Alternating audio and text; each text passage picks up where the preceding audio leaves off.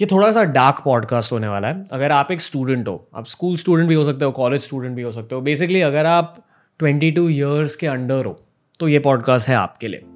मैं सत्ताईस साल का हूँ, मैं ऑन्टरप्रनर हूँ यूट्यूबर हूँ, बहुत कुछ कर रहा हूँ अपने करियर में, बहुत कुछ करना है। मैंने सिर्फ़ मेरे लाइफ का एक परसेंट अब तक हासिल किया और बहुत कुछ फाड़ के रखूँगा। आई नो इट ये कॉन्फिडेंस मेरे दिल में मेरी मम्मी की वजह से। आपकी लाइफ की दूसरी मम्मी और आपके लाइफ के दूसरे पप्पा। है आपके टीचर्स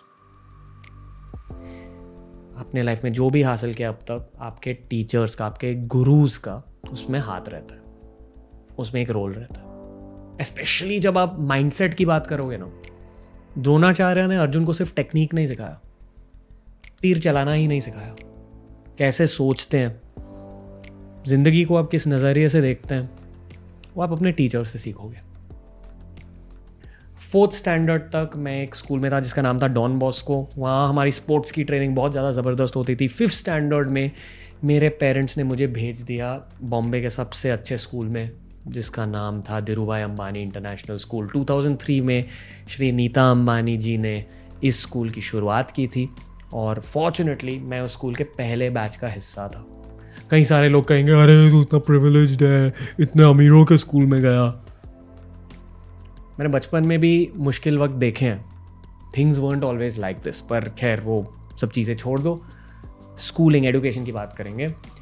जिस कॉन्फिडेंस के साथ मैं मेरा यूट्यूब करियर चलाता हूँ, जिस कॉन्फिडेंस के साथ मैं अपने लाइफ के बारे में सोचता हूँ, जो माइंडसेट है मेरा, जिस तरह से हम इस पॉडकास्ट में इतनी सारी चीज़ें एनालाइज करके आपके साथ शेयर कर सकते हैं, उन सभी चीज़ों का रीज़न है धीरूभाई अंबानी इंटरनेशनल स्कूल जिस तरह की टीचिंग मुझे उस स्कूल में मिली। मैं ज़िंदगी भर ग्रेटफुल रहूँगा उस टीचिंग के लिए। कहते हैं कि नीता अंबानी जी ने उस स्कूल में जितने भी टीचर्स को हायर किया, एक बहुत गहरे इंटरव्यू प्रोसेस के बाद हायर किया। She made sure that it's a collection of the best teachers in India जो इंडिया के सबसे बेस्ट टीचर्स थे, वो थे कहाँ? डी ए आई एस में। और सबसे बेस्ट टीचर्स ना सिर्फ़ आपको टेक्निक नहीं सिखाते। सबसे बेस्ट टीचर्स आपको सोचना, आपको मेंटली फिट रहना और आपको एनालाइज करना भी सिखाते हैं, आन्विक्षिकी सिखाते हैं। मेरे लाइफ के, अभी के गुरु डॉक्टर राधा कृष्णन पिल्ले मेरे मेंटर हैं। मैं उनको अपना गुरु मानता हूँ, मेरे बिज़नेस गुरु है, मेरे लाइफ गुरु उन्होंने मुझे आन्विक शिकी का महत्व समझाया। आन्विक शिकी क्या होती है? हमारे पुराने एडुकेशन सिस्टम में, यानी यूरोपियंस के आने से पहले वाले एडुकेशन सिस्टम में पहले गुरुकुल हुए करते थे, जहाँ बच्चों को गुरुकुल में सिखाया जाता था। गुरुकुल में आपका पहला सब्जेक्ट जूनियर केजी में क्या सिखाया जाता था? आन्विक्षिकी। आन्विक्षिकी का मतलब है किसी चीज़ को देखकर ये पूछना कि यार, ये ऐसे क्यों बनाया गया क्या मैं इसको और बेहतर कर सकता हूँ? ये दुनिया में ये क्यों हो रहा है? क्या मैं इसे और बेहतर बना सकता हूँ? ये दुखी क्यों है? इनके दुख का कारण क्या है? कारण के बारे में सोचना। होती है आन्वेक्षिकी। और आन्वेक्षिकी सिर्फ़ एक इवॉल्व टीचर आपको सिखा पाएगी या पाएगा। वो हमें मिला था डी में। बहुत कुछ सीखा, जूडो के बारे में सीखा। जूडो पर एक बहुत ही बढ़िया पॉडकास्ट बना लिया वो जाके देख लो। वो भी हिंदी का सोलो पॉडकास्ट है। वो है मेरे सेंसाई कावस बिलमोरिया की बदौलत। उन्होंने मुझे जूडो भी सिखाया। लाइफ में मेंटली टफ कैसे रहते हैं, कैसे सोचना चाहिए, लोगों का सम्मान कैसे करना चाहिए। अगर आपके पास शक्ति दी गई है, जूडो दिया गया है मार्शल आर्ट्स दिया गया है तो कैसे दूसरों की रक्षा करें? वो सब मैंने सीखा कावस बिलमोरिया से। उसी तरह, जब मैं हिस्ट्री के बारे में पढ़ता था, मैंने ये भी पढ़ा कि लाइफ में क्या गलतियाँ आप कर सकते हो। हिटलर ने क्या गलतियाँ की अपने खुद के सोच विचारों में? जिन देशों ने वॉर्स हारी है, उन्होंने क्या क्या गलत किया? सोचना आप हिस्ट्री से सीख सकते हो। इस दुनिया में क्या क्या होता है, आप जोग्राफी से सीख सकते हो। इस ब्रह्मांड के सीक्रेट्स क्या है, आप मैथमेटिक्स से सीख सकते हो। और हर एक सब्जेक्ट को ऐसे देखना, मैंने सीखा डी से। डी के बाद मैंने शुरुआत की स्टैंडर्ड इंडियन एजुकेशन सिस्टम में। इलेवन ट्वेल्थ मैंने स्टेट बोर्ड से किया। और मुझे तब वो टीचिंग में डिफरेंस दिख गई। और तब मैंने डी को वैल्यू करना स्टार्ट किया था। खैर इलेवन ट्वेल्थ में मेरे ट्यूशन टीचर्स भी बहुत बढ़िया थे। एक प्रोफेसर थे, बहुत मशहूर मैथ्स के प्रोफेसर हैं मुंबई के, मिस्टर भेंगसारकर जिस तरह से वो ट्रिगनोमेट्री को देखते थे मैथ्स को देखते थे, उन चीज़ों को मैं आज भी बिज़नेस में यूज़ करता हूँ कॉन्टेंट में यूज़ करता हूँ एडिटिंग में यूज़ करता हूँ। ये होते हैं अच्छे टीचर के साइड इफ़ेक्ट्स वो शायद आपको एक या दो साल के लिए ही सिखाएँगे, पर जो चीज़ें उन्होंने आपको सिखाई है, वो ज़िंदगी भर आपके साथ रहेंगी। और आप उनको अपने करियर में, अपने लाइफ में, अपने रिलेशनशिप्स में भी यूज़ करोगे। पर इंडियन एजुकेशन सिस्टम हम सभी को पता है थोड़ी सी ट्विस्टेड जगह है थोड़ी सी डार्क जगह है। ये भारत और भारतीय लोगों की गलती नहीं है, ये इम्पीरियलिज्म की गलती है, यानी कि यूरोपियंस की गलती है। उन्होंने एक चीज़ का इस्तेमाल किया इंडिया पर, एक हथियार का इस्तेमाल किया उस हथियार का नाम है सोशल इंजीनियरिंग सोशल इंजीनियरिंग मतलब कुछ लोगों को लेकर उन्हें ये बताना कि यार, आप इतने बुरे हो, आप इतने गंदे हो, आप बिल्कुल भी बुद्धिमान नहीं हो। आप स्टूपिड हो, आप कुछ नहीं हो, हम आपसे ज़्यादा बेहतर हैं। पर उन लोगों को मनाए कैसे कि ये सब बातें सच हैं? उनके बच्चों के टेक्स्ट बुक्स में चीज़ें डाल दो। उनके एजुकेशन सिस्टम को ख़राब कर दो। रोट लर्निंग पर मगिंग अप पर बाय हार्टिंग कहते हैं ना। किसी चीज़ को रट कर पेपर में थूक देना। रोट लर्निंग को फोर फ्रंट पर डालना। ये होता है एक सोशल इंजीनियरिंग वेपन 1947 में ब्रिटिशर्स ने इंडिया को छोड़ा था, पर उनकी लेगेसी रह गई। उनकी ये मैंटालिटी की, यार इंडियंस आप लोग खराब हो। ये मैंटालिटी रह गई। उसी चीज़ की वजह से इंडिया ने बहुत मार खाई है 1990s तक। जब इकोनॉमी खुल गई, तब तक इंडिया मार खा रही थी। और उस मार खाने का रिज़ल्ट है कुछ ऐसे लोग जिनमें बहुत ज़्यादा डैमेज है, जो खुद के बारे में, जो स्टेटस गेम्स के बारे में बहुत ज़्यादा सोचते हैं। पता है, आपका कोई वो रिश्तेदार है ना, जो आपकी हमेशा बुराई करता है? वो एक टीचर या कॉलेज प्रोफेसर जो हमेशा आपका अपमान करता है, हमेशा आपका मज़ाक उड़ाता है। ये कोर थॉट क्या है इसके पीछे? इसके पीछे कोर थॉट होती है स्टेटस गेम किसी बच्चे को किसी कमज़ोर इंसान को ये दिखाना कि यार, आप खराब हो, मैं आपसे ज़्यादा बेहतर हूँ। यह है सोशल इंजीनियरिंग का रिज़ल्ट यही यूरोपियंस चाहते थे कि एक बार इन लोगों की सोशल इंजीनियरिंग कर दी ना, फिर सौ सालों तक ये वहीं के वहीं रहेंगे। डी में जिस तरह की टीचिंग हमें मिली, उसकी वजह से हमारी रिवर्स सोशल इंजीनियरिंग हो गई।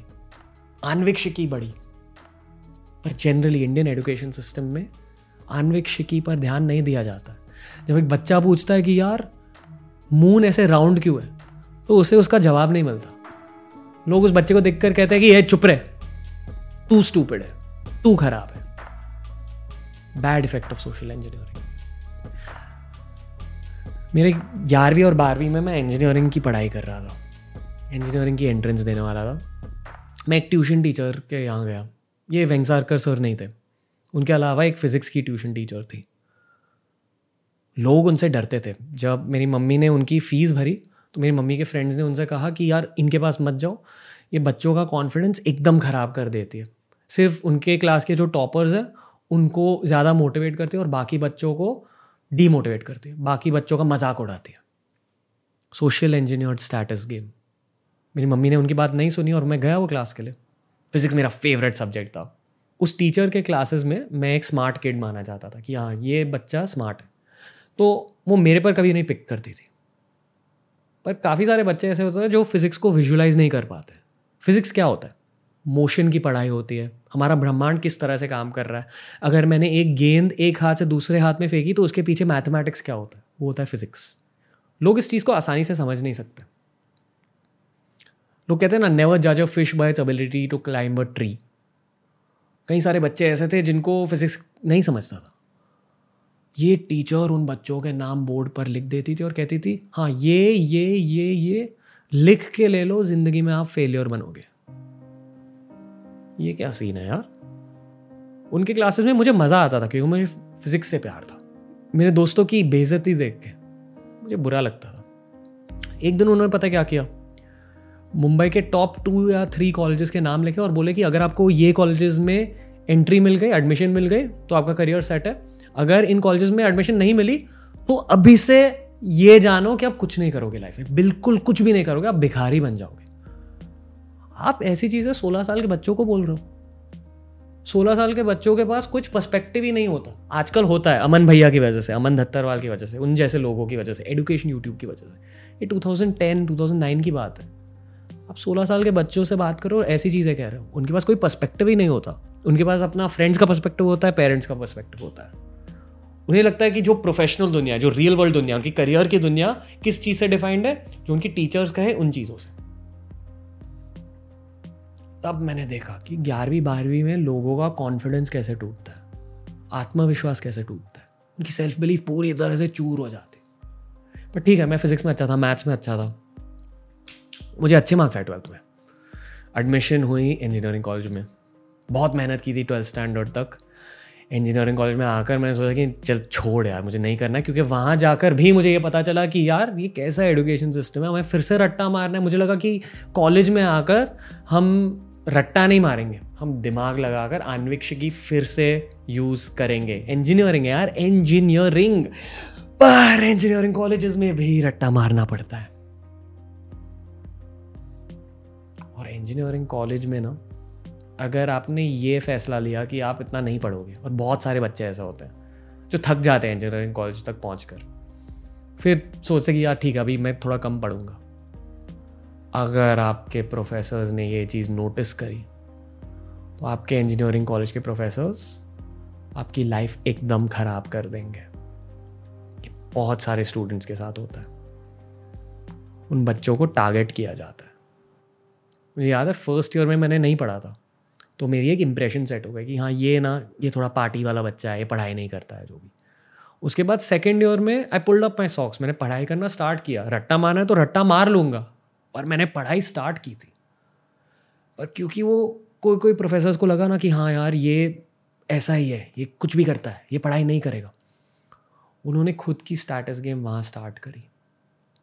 सेकेंड ईयर से लेकर एंड तक एट्थ सेमेस्टर यानी कि थर्ड सेमेस्टर से एट्थ सेमेस्टर तक, हर साल eighty to ninety percent of my teachers मुझे हमेशा बहुत सताते थे, बुराई करते थे क्लास के सामने मज़ाक उड़ाते थे। एक बार याद है थर्ड सेमेस्टर में मेरे थोड़े से बुरे मार्क्स आए थे एक सब्जेक्ट में। वो प्रोफेसर ने क्या किया? सब टॉपर्स को उठाकर पूछा, आपको कितना मिला? अच्छा ठीक है, आपको कितना मिला था? अच्छा कॉन्ग्रेचुलेशन और रणवीर, आपको कितना मिला? उन्हें पता था कि वो मेरा वीक सब्जेक्ट था। और मैं ग्रेस मार्क से पास हुआ था। तो उन्होंने मुझे उठाकर बोला हाँ ठीक है, पता था, आपके तो ये बुरे मार्क्स आएँगे ही, आप तो ऐसे ही हो। तब ना थर्ड सेमेस्टर से मेरा खुद का कॉन्फिडेंस भी थोड़ा सा घटने लगा। इस चीज़ की बात करी हमने पॉडकास्ट पर। इंजीनियरिंग कॉलेज के प्रोफेसर्स ना, कोई कोई कॉलेज प्रोफेसर स्टूडेंट्स का कॉन्फिडेंस एकदम ख़त्म कर सकता। और इंजीनियरिंग कॉलेज की एक और बुरी बात है। ये इंजीनियरिंग कॉलेज की बुरी बात नहीं है। एजुकेशन सिस्टम की कोई भी फ़ील्ड की बुरी बात है कि हमें कहा जाता है कि इस फ़ील्ड के बाहर आप कुछ नहीं कर सकते इंजीनियर के बाद आपके लिए करियर है ही नहीं। वो बारहवीं में भी हमसे यही कहा गया था कि बारहवीं के बाद अगर आपने इन कॉलेजेस में एंट्री नहीं ली तो आपका करियर ख़त्म। ये पता है टीचर्स क्यों करता क्योंकि उनका करियर किस चीज़ पर निर्भर है? कि आपने अपने एग्ज़ाम्स में कैसे परफॉर्म किया? है उस चीज़ पर निर्भर है। अगर आपने बुरी तरह से परफॉर्म किया, उनका जॉब अफेक्ट हो जाता है। अगर आपके मार्क्स अच्छे आए तो आपके मार्क्स को लेकर उनकी पब्लिसिटी हो सकती है कि तो कोई मेरा स्टूडेंट है। और इसलिए वो मोटिवेट करना चाहते हैं। पर कई कई लोगों की मोटिवेशन या नेगेटिव मोटिवेशन होती है। कोई कोई स्टूडेंट्स को हाईलाइट करके, किसी की कमियों को, किसी के वीकनेसेस को हाईलाइट करके दूसरे स्टूडेंट्स को मोटिवेट करता है। ये उस एक स्टूडेंट के लिए एक बहुत ही मुश्किल सिचुएशन हो सकती है। खैर मीडिया इंडस्ट्री में आकर मेरा कॉन्फिडेंस फिर से बढ़ने लगा। ऑन्टरप्रनोरशिप की वजह से मेरा कॉन्फिडेंस फिर से बढ़ा। पर उन तीन सालों के लिए मैंने सुसाइड भी कंसिडर की थी। मुझे लगा कि नहीं जीना यार, ये कैसी ज़िंदगी है? मैं अच्छा स्टूडेंट था। मुझे टीचिंग अच्छी मिलती थी। ये कैसी टीचिंग है? आपको अपने रट्टे मारने की एबिलिटी पर जज किया जा रहा है। ना कि आपके आन्वेक्षिकी पर, ना कि आपके कम्युनिकेशन स्किल्स पर, ना कि आपके क्रिएटिविटी पर। जो रियल वर्ल्ड स्किल्स होते हैं, जिसकी वजह से लोगों का करियर आगे बढ़ता है। अगर आपकी भी लाइफ में कोई ऐसा टीचर है जो हमेशा आपकी बुराई करता है, आपको हाईलाइट करता है, बुरा मत मानो यार। That's the purpose of this podcast teachers आपकी लाइफ बना भी सकते हैं और कोई कोई टीचर्स आपकी लाइफ मिटा भी सकते हैं आपको इस चीज़ से बुरा नहीं मानना चाहिए। ये उनके ब्रेन का, उनके दिमाग का, उनके एथिक्स की एक झलक है, बस। अगर कोई भी आपको लाइफ में दर्द दे रहा हो, वो आपके दोस्त हो सकते हैं, वो ऑनलाइन ट्रोल्स हो सकते हैं, वो कोई रिश्तेदार हो सकते हैं, वो कोई टीचर्स हो सकते हैं। अगर कोई भी आपको नीचे खींचने की कोशिश कर रहा है, या तो दे जेलस ऑफ़ यू वो जलते हैं आपसे, या तो उनके खुद के पास्ट में उनके खुद के भूतकाल में कोई ऐसी चीज़ हो गई है जिसकी वजह से उनका लाइफ में ही विश्वास छुट गया है। उनके दिल में दर्द है और उस दर्द को वो आप पर प्रोजेक्ट कर रहे हैं। जब कोई टीचर आपसे कहता है ना कि आप बुरे हो, आप कुछ नहीं कर पाओगे, वो एक्चुअली खुद के बारे में बात कर रहे हैं कि यार तूने कुछ नहीं किया तो ये बच्चा क्या ये बच्चा कुछ नहीं कर पाएगा। वो टूटे हुए दिल को जोड़ने की कोशिश कर रहे हैं, आपको इंसल्ट करने के थ्रू आपको गाली देने के थ्रू। पर एक बच्चा, एक कॉलेज स्टूडेंट ये सब चीज़ें कभी नहीं समझेगा। कॉलेज स्टूडेंट को लगेगा कि यार, शायद मैं सच में इतना बुरा हूँ।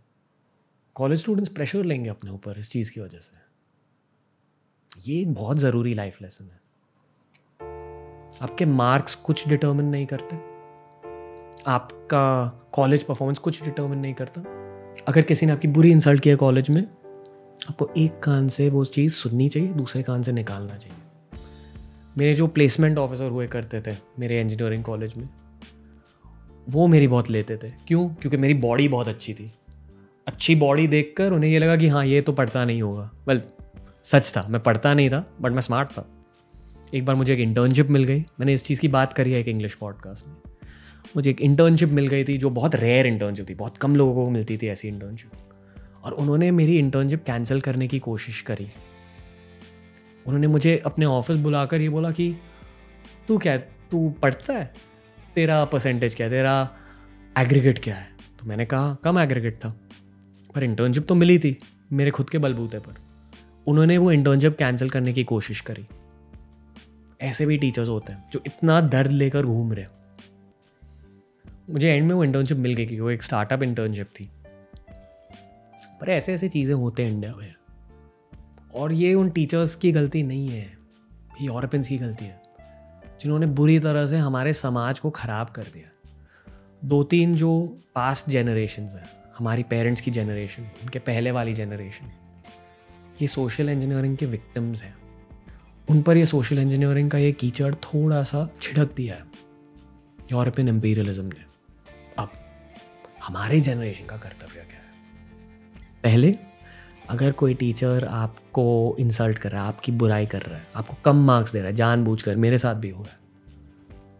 मैं वैसी ही असाइनमेंट करता था जो बाकी के लोग करते थे, पर मुझे कम मार्क्स दिए जाते थे। एक बार मैंने पूछा, ऐसे क्यों? मैम ने बोला I don't like your face अरे, ऐसे सब चीज़ें होते हैं हमारे एजुकेशन सिस्टम में इंजीनियरिंग कॉलेजेस में। अगर आपके साथ भी ये हो रहा है, ये याद रखो कि आपकी असली लाइफ ना बाईस साल की उम्र के बाद स्टार्ट होगी कॉलेज छोड़ने के बाद स्टार्ट होगी।